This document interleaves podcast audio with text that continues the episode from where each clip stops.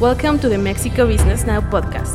This is a view from the top, an open space for industry experts to share knowledge, information, and expertise on the most relevant topics, events, and happenings on their corresponding sectors. Welcome everyone to a new episode of the Mexico Business Now podcast. I'm your host, Perla Velasco, and today with me I have Jean Lucca Aleskovich, results driven digital strategy leader.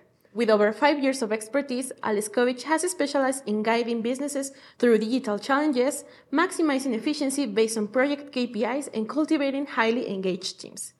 Jean Lucca, welcome. Thank you so much for being here. I'm excited for the conversation we're about to have today. It's my pleasure. Thank you, Perla. Excellent. So first, I would like to give you this space for you to introduce yourself, your role within the companies you work in, and all the areas you work in. For sure. Well, uh, my name is Jean Lucca, and nice to meet you all. Well, I have been living in Europe, in Vienna, in Austria, since 2018 until recently when I moved back to Mexico, and I have been through various industries. Mainly, I have been in banking industry, in the finance sector, in the oil and gas sector, in the retail sector, and always focusing into the digital strategy, marketing, forecasting, and project management. Also, we include a bit of market research. My career starts in 2018. I also form academically in Austria I did a bachelor's in business administration, I did a master's in finance.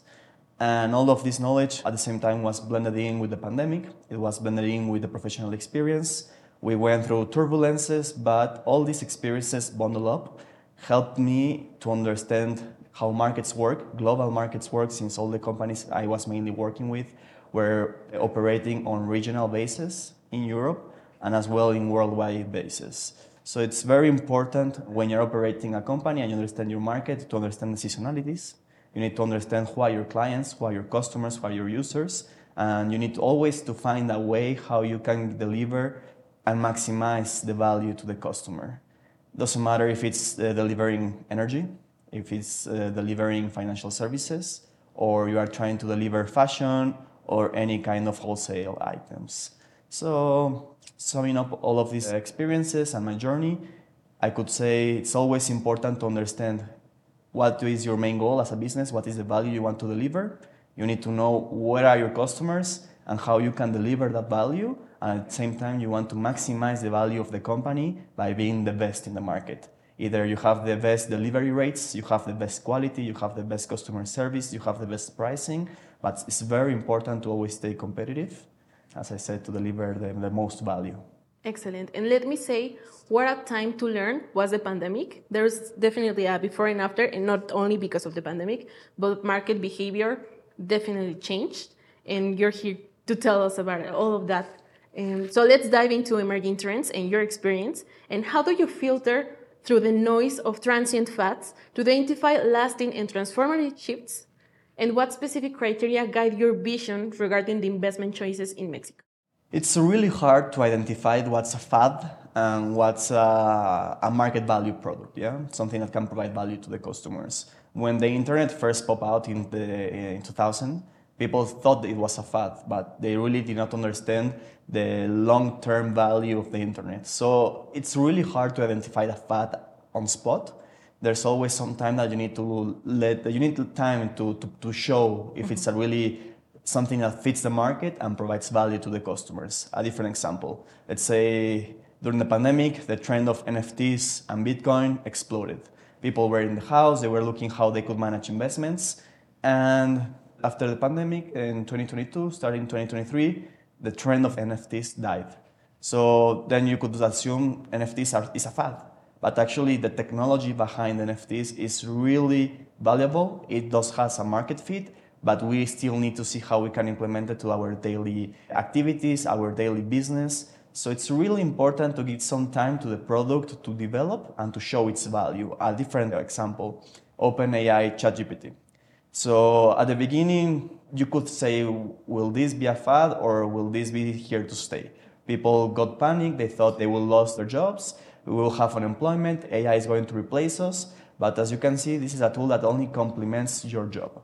So this is not a fad, it's here to stay, it's evolving, and it's actually improving the way we work and the way we can deliver value inside of the workspace or to our clients. That's very important. So it's always quite important to let a product settle into the market and to let people react to it and see how it fits. It's really hard to identify what's a fad and what's not. Now, how we can implement this to Mexico? Mexico is living a historic moment. I would compare it to the free trade treaty of the 90s. Why? Historically, we are living in an economic cycle that will be, happen maybe in the next 40 years. Right now, the conditions, the geopolitical tensions of the whole planet are leading Latin America to be one of the world powers. Why? Europe needs to find where to buy their energy supplies. They're looking to Latin America. America is looking where they can find sources of raw materials. They're looking to Mexico. Actually, I was just reading yesterday, Europeans are starting to try to pose more import tariffs to Mexican products. Why? Because Mexican products are overflowing the European market. So what's happening? It means that Mexico has a chance to stand up and become the, the second larger economy in the planet. Maybe not in the next few years, but it's living something that China was living 20 years ago. Rapid growth is uh, facing uh, incoming immigration, population growth, market development, economic growth. Actually, right now, this year, 2023, that just passed, we had the, the lowest uh, unemployment rate. So Mexico is actually living something uh, historic that I think we need to take advantage on, and we need to promote all of these factors to our counterparts all over the world, to the Europeans, to the Americans, to the Chinese, to Middle East. We need to become a new hub of development and growth, and this is actually something I believe is quite uh, attractive. Okay, so very interesting. Yeah, actually, we were talking with some colleagues, and it's interesting that you tell us about this historical and economical cycle. We were talking about is this the once again the Mexican miracle, where once again we can see a glimpse of Mexico's importance in the global market. So now, how can Mexico prepare, from your perspective, what is Mexico doing, and what can Mexico do in this position it is right now in the world? That's a challenging question. Why? Because there's a lot we are doing already, and there's a lot more we can be doing. I do have a circle of European investors close to me that I'm speaking not on regular basis, but sometimes we meet up and we share ideas. And when I pop out the idea of investing in Mexico, there's still not enough confidence for foreign investors to bring their investments, family offices, VCs, hedge funds to bring everything or to try to increase their portfolio share in Mexico. They're still looking to Dubai, they're looking to the Middle East, maybe it's closer, but we need to start showing people that Mexico is a place to invest.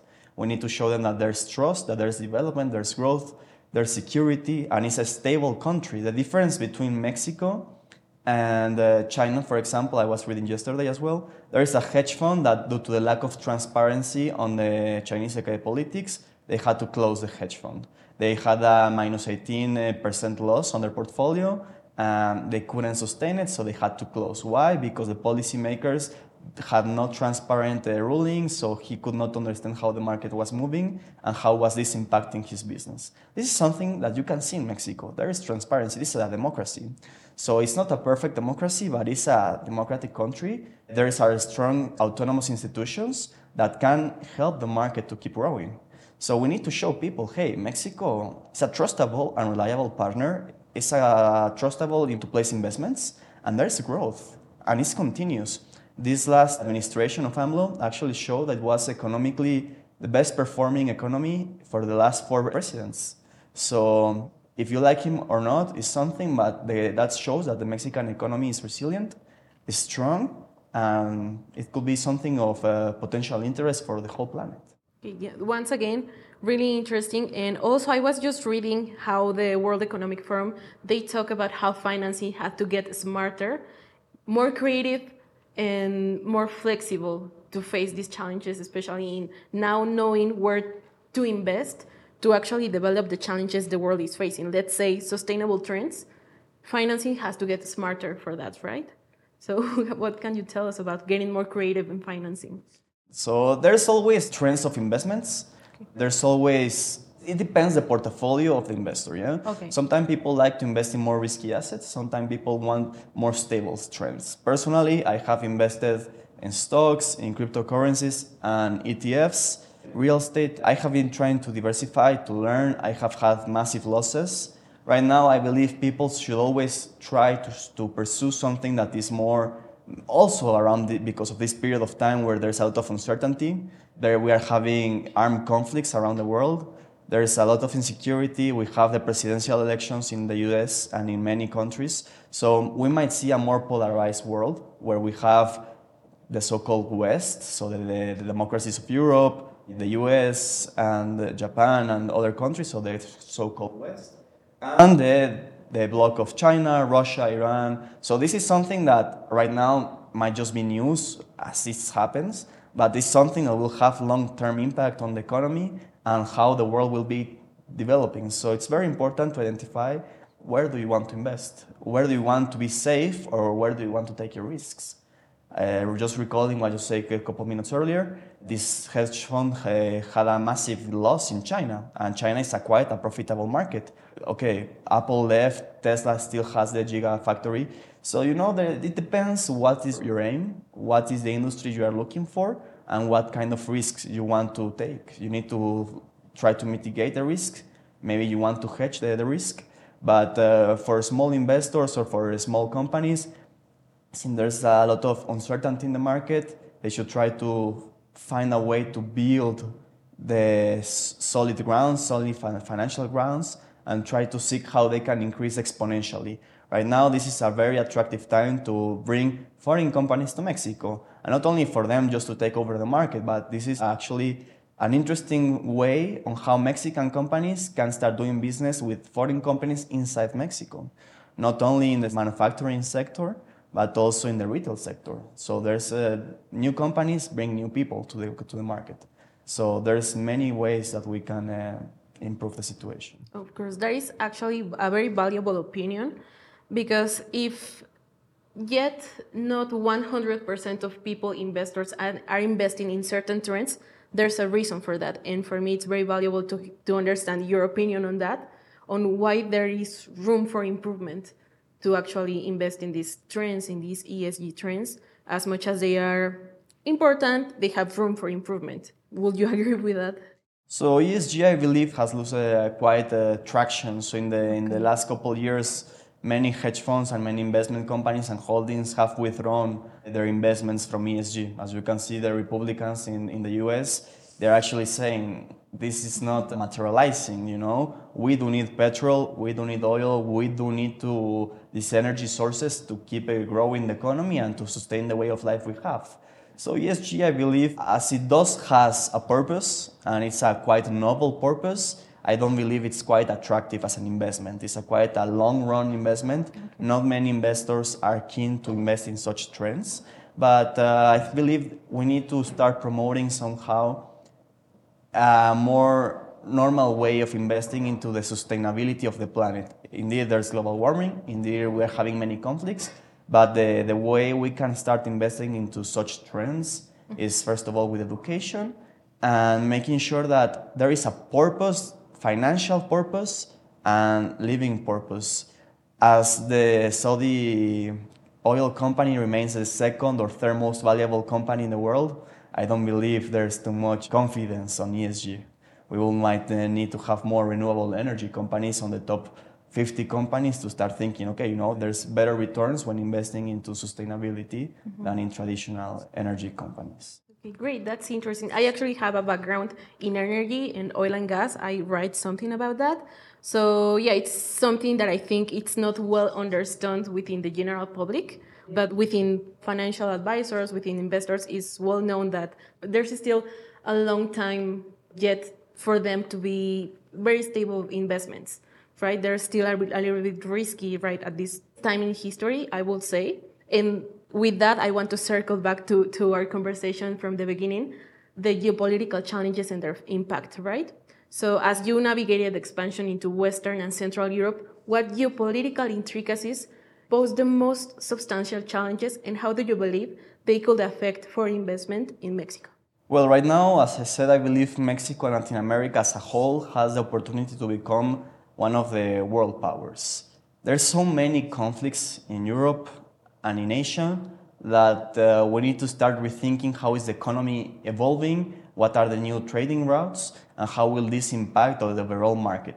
So just to set an example, the Houthis from Yemen are disrupting the trading flow of ships and now they need to circle around Africa to get to Europe. That adds up a 300% cost to the shipping containers and it also adds up 10 days to the delivery route.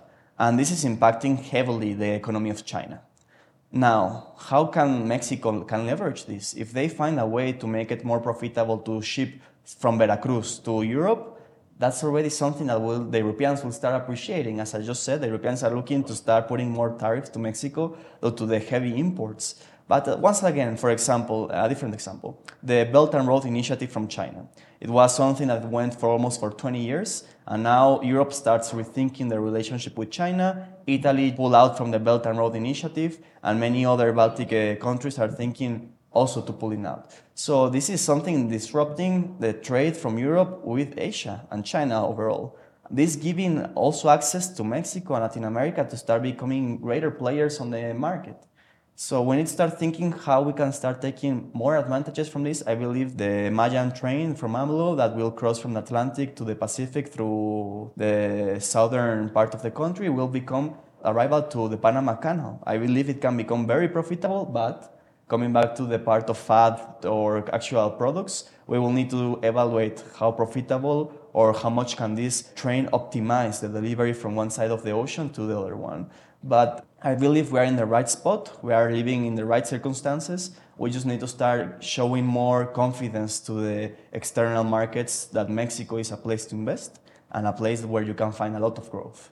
Okay, perfect, excellent it's interesting to see you navigate these challenges we are seeing because, as you said, I actually saw some projections of oil prices for this year, and the Energy International Agency of the US, they didn't expect for this conflict playing out in the Middle East, in the Red Sea, they didn't expect it for it to impact so much oil prices, at least not so early in the year. And as you say, you have to pay close attention to it because now there are more than impacting in a really huge way.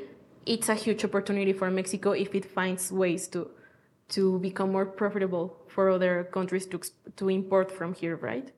So I believe, well, in this in this specific sentence you mentioned, the U.S. is right now the number one country in producing oil barrels. So they are actually very happy with the situation. This is something that they, they profit from. Now, how can Mexico start profiting as well from this energy crisis? I do not see it. Mexico is not a massive producer of energy, but we do have the capacities and the environment to do it. Right now, I believe uh, speaking to some entrepreneurs and some businessmen here in Mexico, I just arrived, so I still need to learn a bit more. But the CFE, the energy company of the state, controls everything. There is no way that we can start putting private investment to energy in Mexico, not even to, to the water sewage. I was speaking to Mr. Tabe, the, the governor of uh, Miguel Hidalgo here in Mexico City, and he says it's a, it's a shame that there is, it's not allowed for private investments to go into the, uh, into the energy sector, in this case for the water uh, sector in, for the city. This could help to improve the situation massively. Why? because sometimes we do not have the resources or sometimes we do not have the capacity to take on the projects. Now, as I come back to Mexico, I see many more oil stations, many more brands than when I left before there was only Pemex. Now you can see five or six different oil charging stations. But still, we need, I believe we have the potential, first of all, to invest on traditional energy sources, but as well, Mexico has a huge potential to invest in renewable sources we have a lot of sun, we do have both seas, and we have a lot of mountains where we can start getting eolic energy, and there's a huge profit we can take from that. More than that, we have a, a, lot of mining resources that are required in Europe and in many parts of the world to start uh, new industries. So we just need to find a balance between government and private sector when it's possible for both to relate and to cooperate and to keep developing the Mexican market. Great. And you touched upon another geopolitical challenge in the moment, a political thing, which is the elections. Well, policy choices, right? Why is there no more invest, private investment in the energy sector? For many reasons do that have to do with this government, no? But the thing is, we have elections this year, and as a matter of fact, half of the world is going to go into elections this year, which, which is something that hasn't happened in quite a few decades. So it's also something to keep an eye out for right? To see what is going to play out in terms of policy in many other countries and in major countries. Mexico, the US also has elections. Also, Europe, I believe, has many elections. So interesting to keep an eye out for that. And now, moving on, considering your diverse skill set, how do you leverage your understanding of real estate, economics, and political theory to offer unique perspectives in addressing challenges that arise at the intersection of these disciplines and digital strategy? So I believe already for a couple of years we are living on the data world, on the data market. We need to start leveraging how we can profit from utilizing data from our customers, from other companies' customers, and how we can learn from that. Once you understand your data, once you understand your business funnel from point A to point Z, where you are maximizing value, you can start profiting from whatever industry or business you are. You need to make sure you can gather data and to put it to work. For example, real estate. Now, as I just came back to Mexico, I can see that the market has a huge inflation. The prices are crazy. They are not uh, concrete. They don't make sense with the actual market. They are inflated prices. Why? We have a lot of expats coming from America doing short-term rentals. And property owners are thinking, wow, if I increase my prices maybe 100%, maybe 150%, I will start getting more profit. But actually, what I'm seeing is that people have had properties on sale for the past five years. They're not managing to sell the, the, the properties with their new inflated prices. And I believe that's a result of lack of data. They are not understanding the market. They are going with a trend, a trend that they do not have basis on for these such prices, and they are missing on the business opportunity. Now, if when you are trying once again to think on many other business aspects. I believe nowadays you have social media, you have websites, you have analytics, you have AI, you have so many technological trends that even if you do not know how to use them, it's quite simple to find help. And right now, I believe there's a lot of talent, cheap talent, that can help your business in many ways, and they can help you to understand what can you, your next move be with the digital strategy. I believe all businesses, from retail to real estate to finance, to even politics, requires a data strategy that will help them to understand better their business or better their project and actually will help them to have successful outcomes. Excellent. Information is power, but more than that, I've seen lately that how to manage that information is actually the key point in this digital era. So then again, moving on to our next question, and this has something to do with what you have talked to us throughout this conversation is when assessing an international obstacle with implications on the market, which are the key elements you believe should be looked at? And, and especially because talking about information, there's so much data at this moment, there's so much information, there's so much noise. Then again, close to our first question, but what are the elements? How do you divide them? So I will put a personal example. And during the pandemic, me and a partner, we, we took a Mexican tequila to Europe. And we were having the containers crisis, we were having the glass crisis, we were having the agave crisis. So, so many small factors impacting one industry that at the end resulted on highly inflated prices and a challenging year for the business. So depends your business or depends your industry, you should always be thinking once again, who are your clients, what is your product, what is your market, and how you can achieve value. Once you understand, for example, who are your clients, you need to understand the demographics, which is the country, who are they, and what are the general economic conditions. Something easy to understand how good can be a year, you can check how Christmas was. At the end of the year, we have this lagging effect we call in economics, where you see if the retail sales were powerful or they were weak. Depending on these metrics, you can understand if there's confidence on the market, people have money to spend, or if it was a low season uh, event, then you will understand, okay, maybe we are in a, in a situation where people do not have enough money to spend. So you can assess your client, uh, your clients or your users, or in this case, your, your niche uh, target market with some of these metrics. When you, you want to understand or assess your product, you need to understand where is my product coming from? Maybe once again, if we are importing batteries from China to Germany to build our Mercedes Benz or our electric cars, and we have a dysfunctional trade route due to the Houthis, and we need to increase uh, the prices of the batteries, the importation cost due to these 10 extra days going through Africa. These are like so-called black swan events. They do not happen so often, so it's very hard to be ready for this to happen. Sometimes you can try to mitigate the risk with higher inventories, But at the end of the day, these are things that you need to react and try to assess during the process. Uh, it's always really hard to prevent something that is not expected to happen. So you can do a bit of a risk planning uh, in the case of something of a major power happens, such as a, an armed conflict. And at the end of the day, once you have understood your market, you have your product, you need to define what's going to be the business strategy. Of course, many factors. Uh, sometimes, what when I'm speaking here to my Mexican uh, colleagues in the business sector, they are always focusing, even nowadays, to the Mexican market. But they still not realize the opportunity they would have. They would start looking to the US, or maybe they will start providing with a digital strategy. Most of these people still do not have a functional website, or they do not have a website at all. And even though this might not be their first source of income to have a website, it might open new opportunities. And from go to 0% revenue share of the company to go to 10% revenue share, it's a huge step.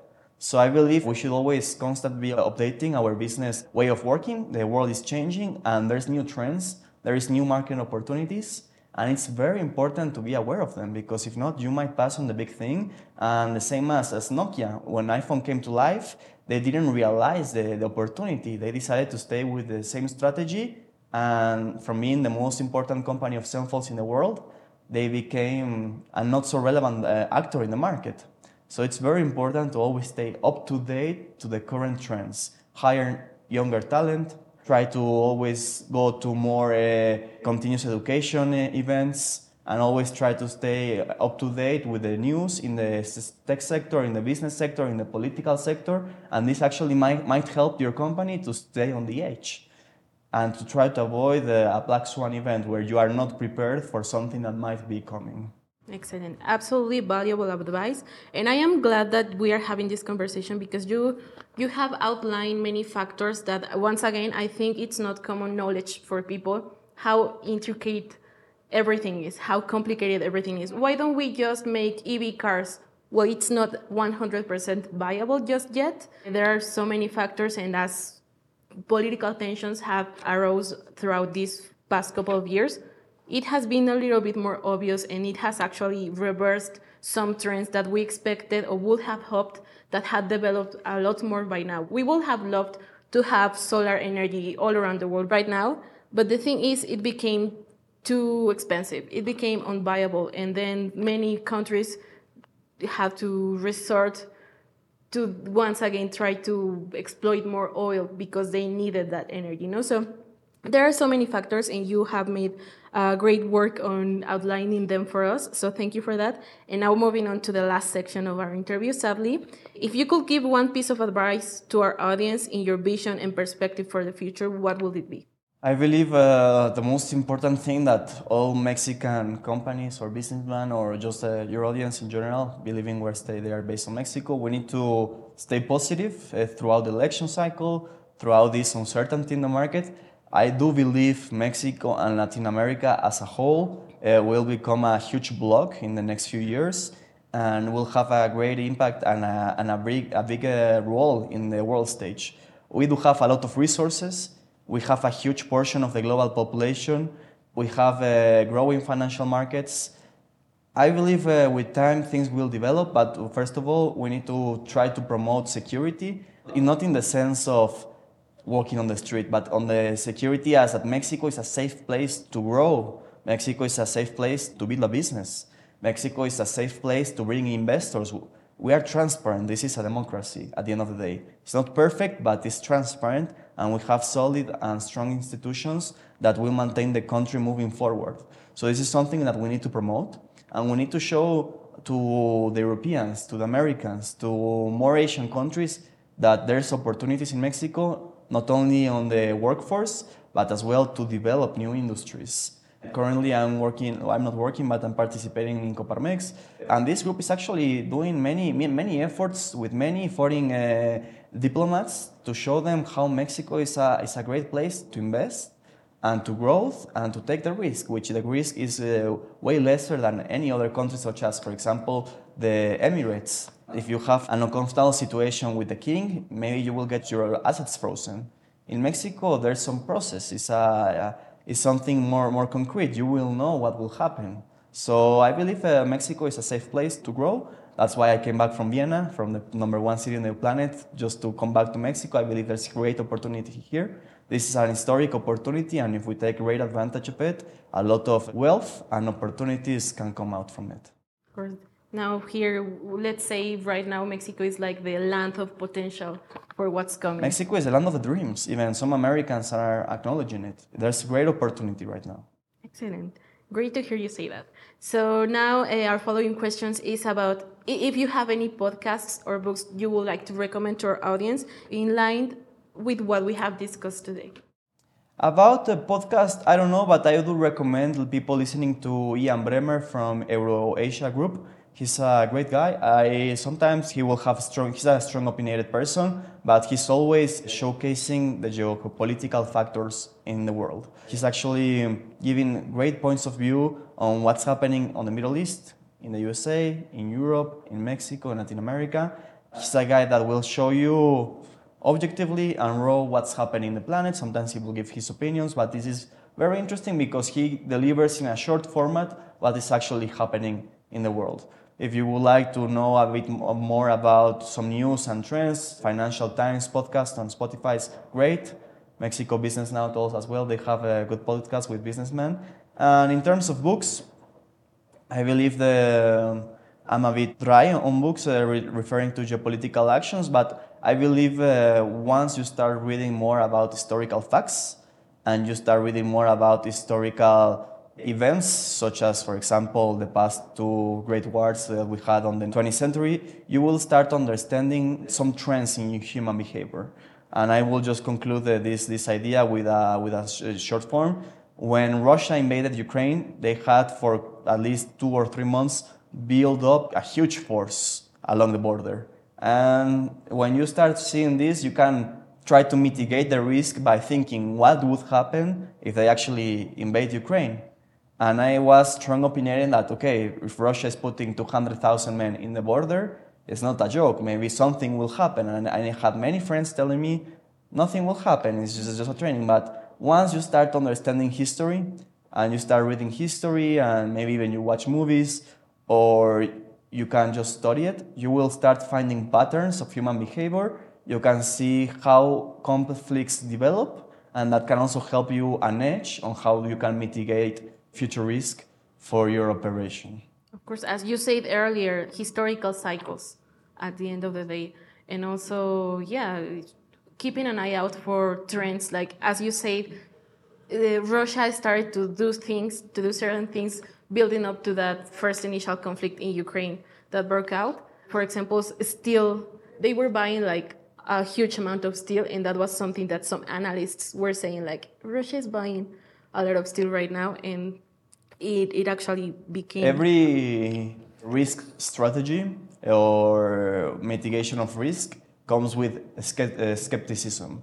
You need to think what is the worst case scenario. And you need to pray it doesn't happen, but in case it does happen, you will be prepared to be able to mitigate the risk. Of course, and I will say that's also a lesson from the pandemic. Like we were all very comfortable in the ways that the world was. We were all very comfortable in the trade routes we had, but when they had to be interrupted, no one had a second choice, a second option, and that became a problem.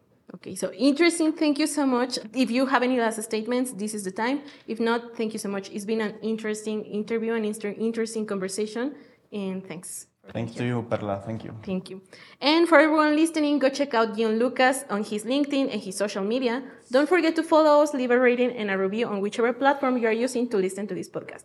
And if you want to learn more about the Mexico business ecosystem, don't miss out on our daily articles written by the best experts across all industries. And we'll see you next Monday with a new view from the top.